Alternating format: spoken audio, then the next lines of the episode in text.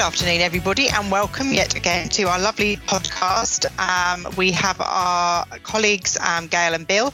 Um, good afternoon, ladies. Good afternoon. Hi. How is sunny Birmingham? Is it cold and crispy up there, or is it um, wet and miserable? It's damp, miserable, cool, um, and we've had to have the lights on all day in the training room here. You can't actually see anything. It's so overcast. Oh, gosh, that's It- not it good. is- it is a really miserable day, and I'm so sorry to bring that news to everybody that's listening. well, we're, we're actually having a little bit. It's it's cooler, but it's not. It's mild, I'd say, at the moment. Um, and it's definitely not raining. So we're we're sort of in getting a, a bit, of weather luck at the moment, which is good. Um, the reason we're having our podcast today is just because um, in the last couple of weeks, we really tried our absolute best not to talk about COVID, and we've obviously managed to, to have some lovely guest speakers and to talk about other things but there is a topic that is so um, prevalent to what we do that we felt that we needed to just come on and just to sort of update you as to what we know. And that is about the fact that the government have uh, mentioned in the last week that from April, I believe, if you are not double vaccinated as as an NHS worker, then you will no longer be able to work in the NHS. I don't think I've heard a steer from the private sector. Um, I would presume that would be the same. I think it's, you know, I think it will be across the board, but I haven't seen actually any policy as such. Um, but it is apparently coming in next year.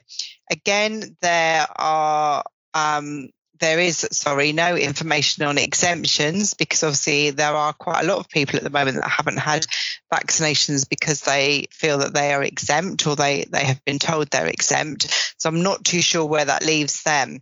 Um, so at the moment, obviously, most of us are, are double vaccinated, but most certainly from Medics Pro's perspective, there probably is about a good 10%, um, and that would literally be an anecdotal guess of how many um, people haven't had their vaccines as yet. Um, and that's a lot of workers. That's a lot of um, nurses, doctors, physios, radiographers, etc. That um, you could potentially we we won't be able to place next year.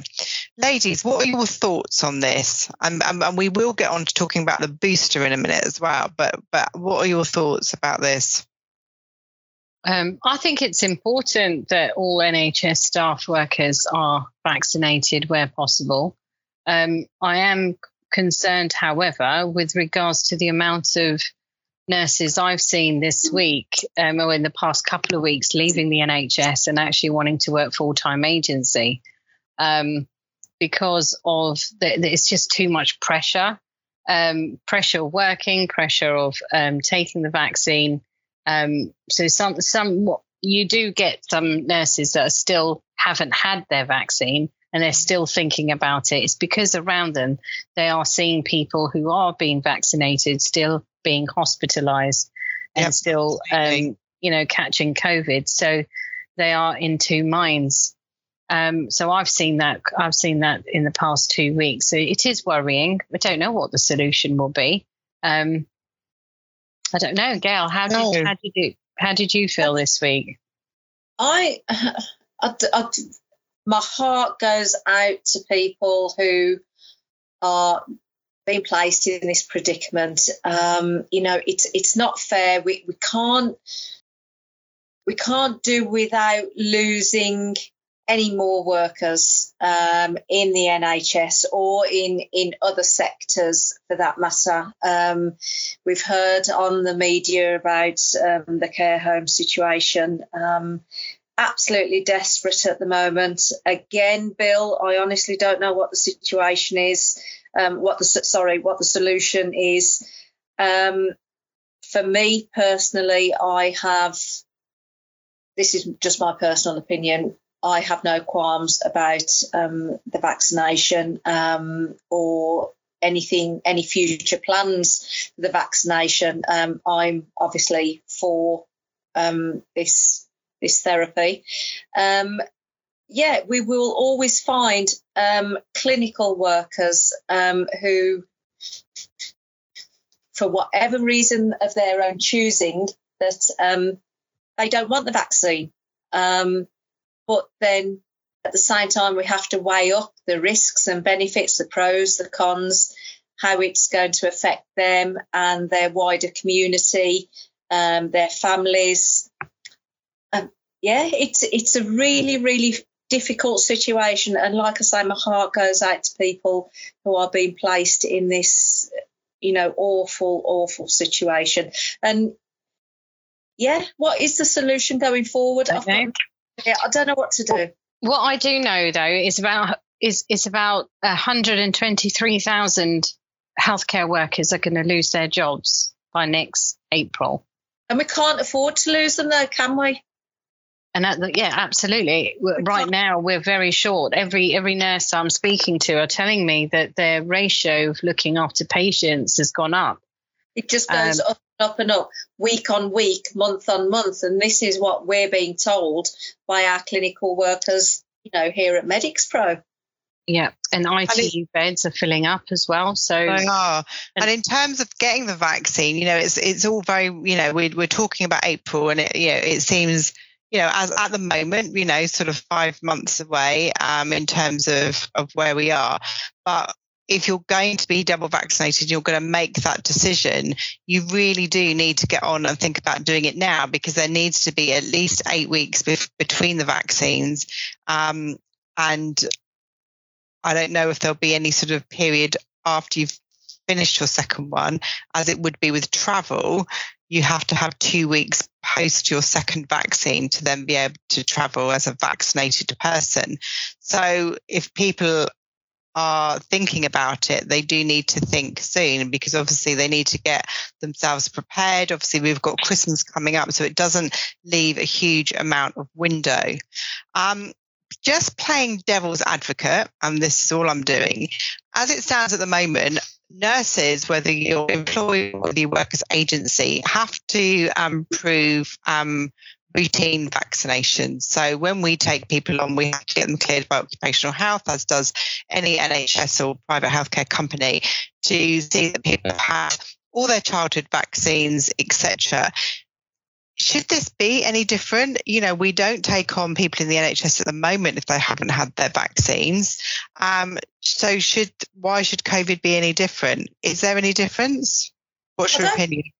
My my personal opinion again, Marianne, is that uh, as you say, and more so for people that work in specialist areas where um, they're involved in exposure prone procedures. Um, people that work in A&E specifically or theatres, they have to have those other um, tests and vaccinations as well. Um, you know, the hepatitis things, um, the HIV checks, that sort of thing. Um, no, I for me, I don't think this is or it should be any different. It's it's part and parcel of um, development in medicine Mm-hmm. Um, and wherever possible, we should be leading by example. And it, uh, this, to me, indicates it's not going away in terms of the vaccination program. It's not something that, as a, a generation, we all had it, and then maybe in 10 years' time, you won't need to have it um, because obviously, if you you've got to have it to work for the NHS. And, you know, this might even, you know, touch the surface. There might be other organisations that come on board and say, yes, we won't accept you either, whether you've been vaccinated. I mean, already, um, you know, we can see not just in the UK, but across the world that um, there are you know certain areas that people can go in if they're vaccinated and they can't if they're not. You know nightclubs um, bars certain countries you've got to be vaccinated to go even go into a restaurant. So this isn't something that's going away. It's not just we're having this vaccine just for now to get us through this next couple of years. It seems that it is something that's going to continue. Yeah. I think we've got to ride the storm at the moment um, get through this see how things pan out next year, perhaps, you know, sometime during the first six months, see how things develop, um, see what guidelines, see what just happens generally in the world, um, see what new guidelines and procedures um, are being put out there.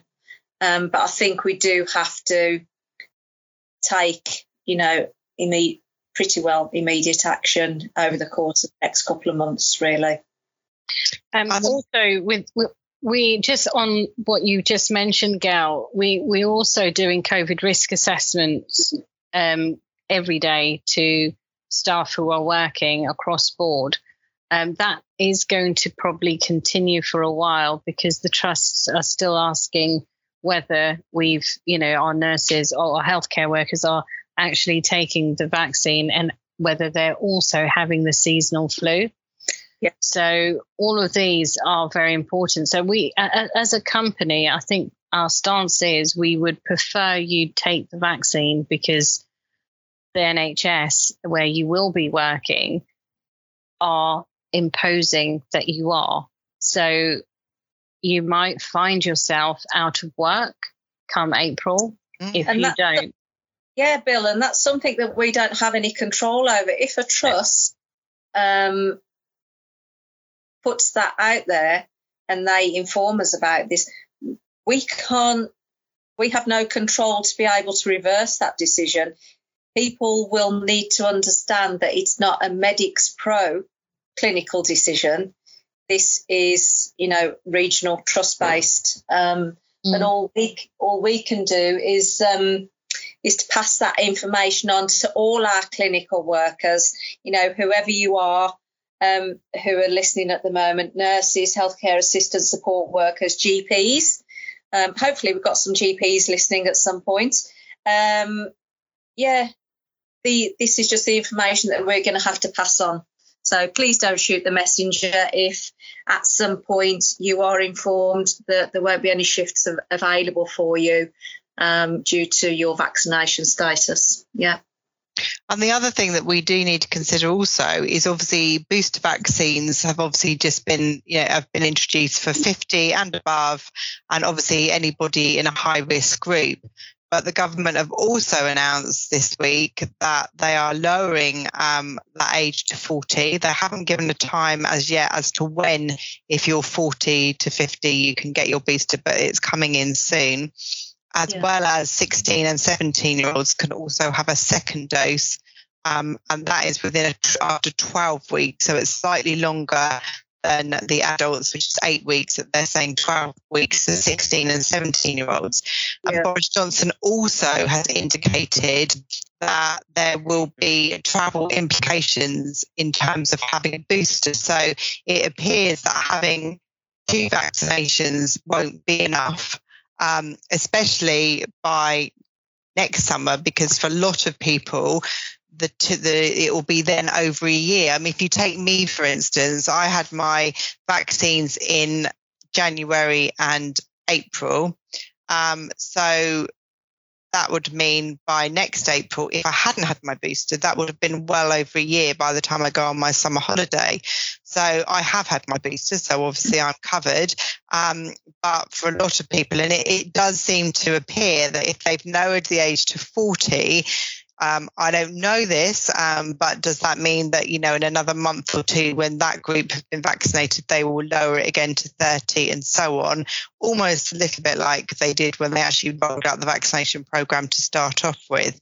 But again, there, there does, there's definitely early indication that there will be, um, you know, some, you know, uh, sort of issues if you haven't had a booster vaccine in terms of how easy it's going to be to to travel without it.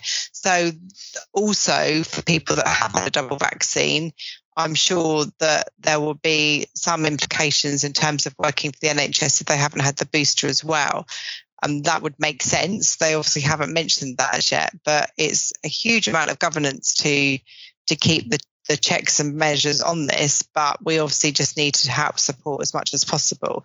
And I think the reason that we've had this podcast is obviously, you know, we aren't the government, we aren't the ones making the decisions. We're getting the information um, at exactly the same same time as all our listeners, and we get that you may be worried. Um, annoyed, um, you know, angry. There could be a whole host of emotions about this decision that's been made, but we just want to try and support you as much as possible. I know I've had a query about, well, I haven't had my vaccines and now I've decided to change my mind and have them. And people are concerned that because they've missed out, you know, can they just because I think obviously a lot of healthcare stuff in particular, their vaccines were given in their hospital where they work. Most certainly, a lot of them were obviously vaccinating agency staff as well. So it was very easy to access your your vaccine.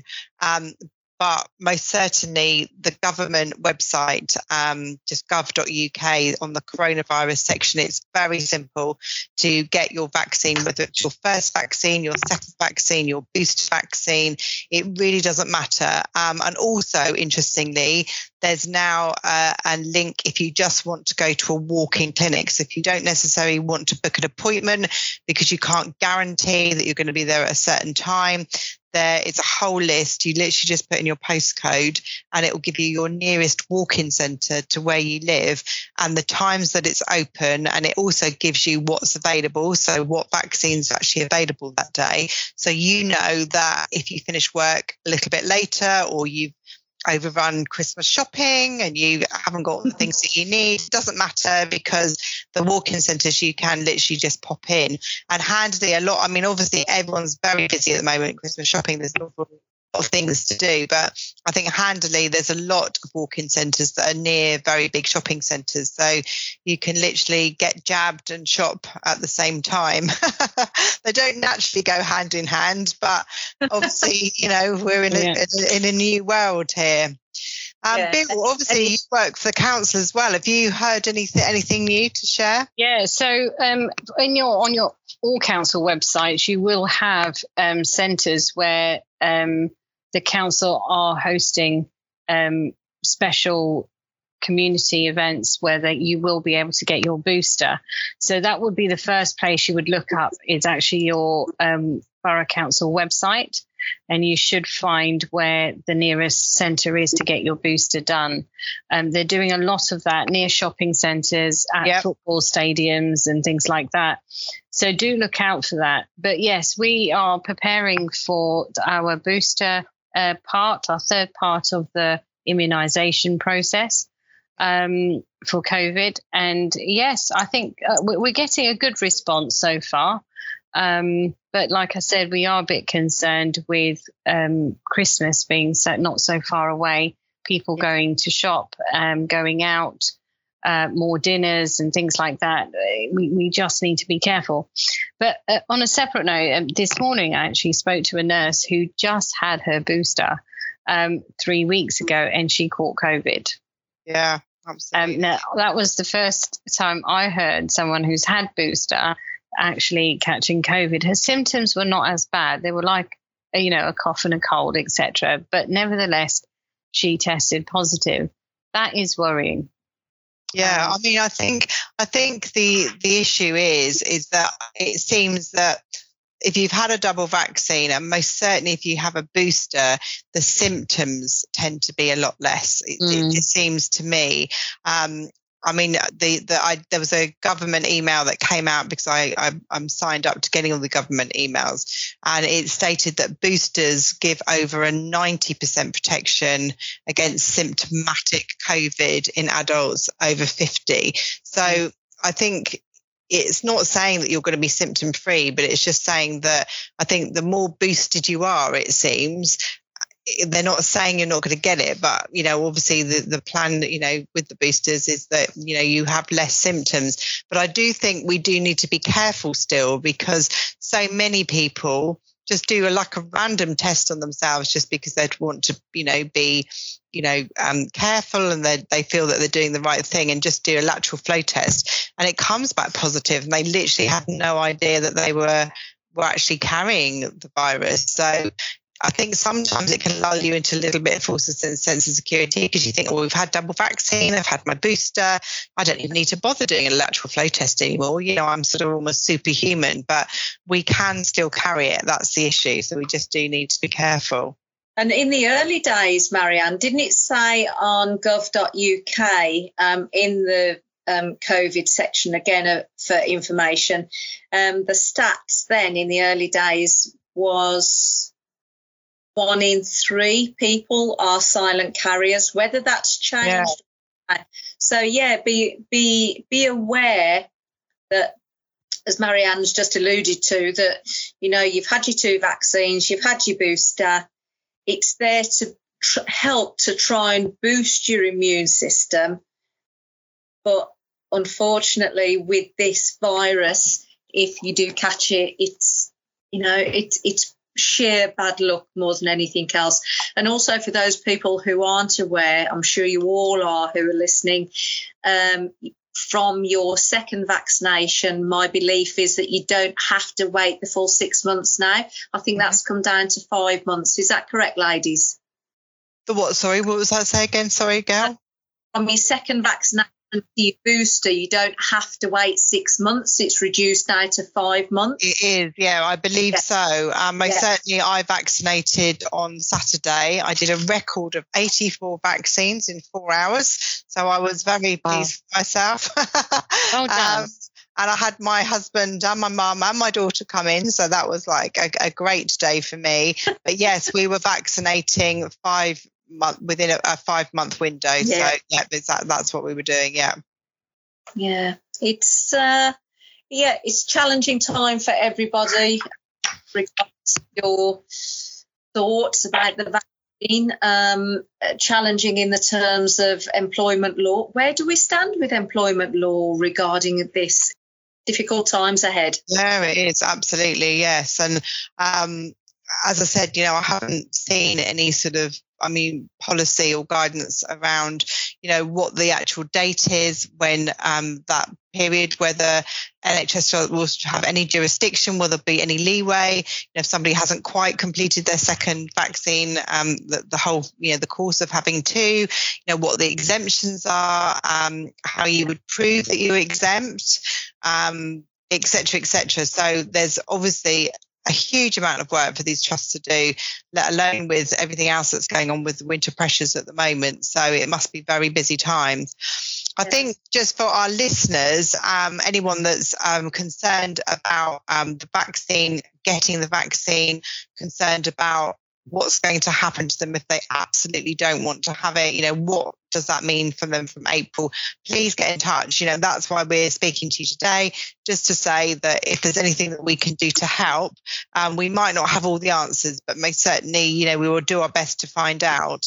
But please give us a call. We don't want um, people, you know, worrying unnecessarily over Christmas in particular.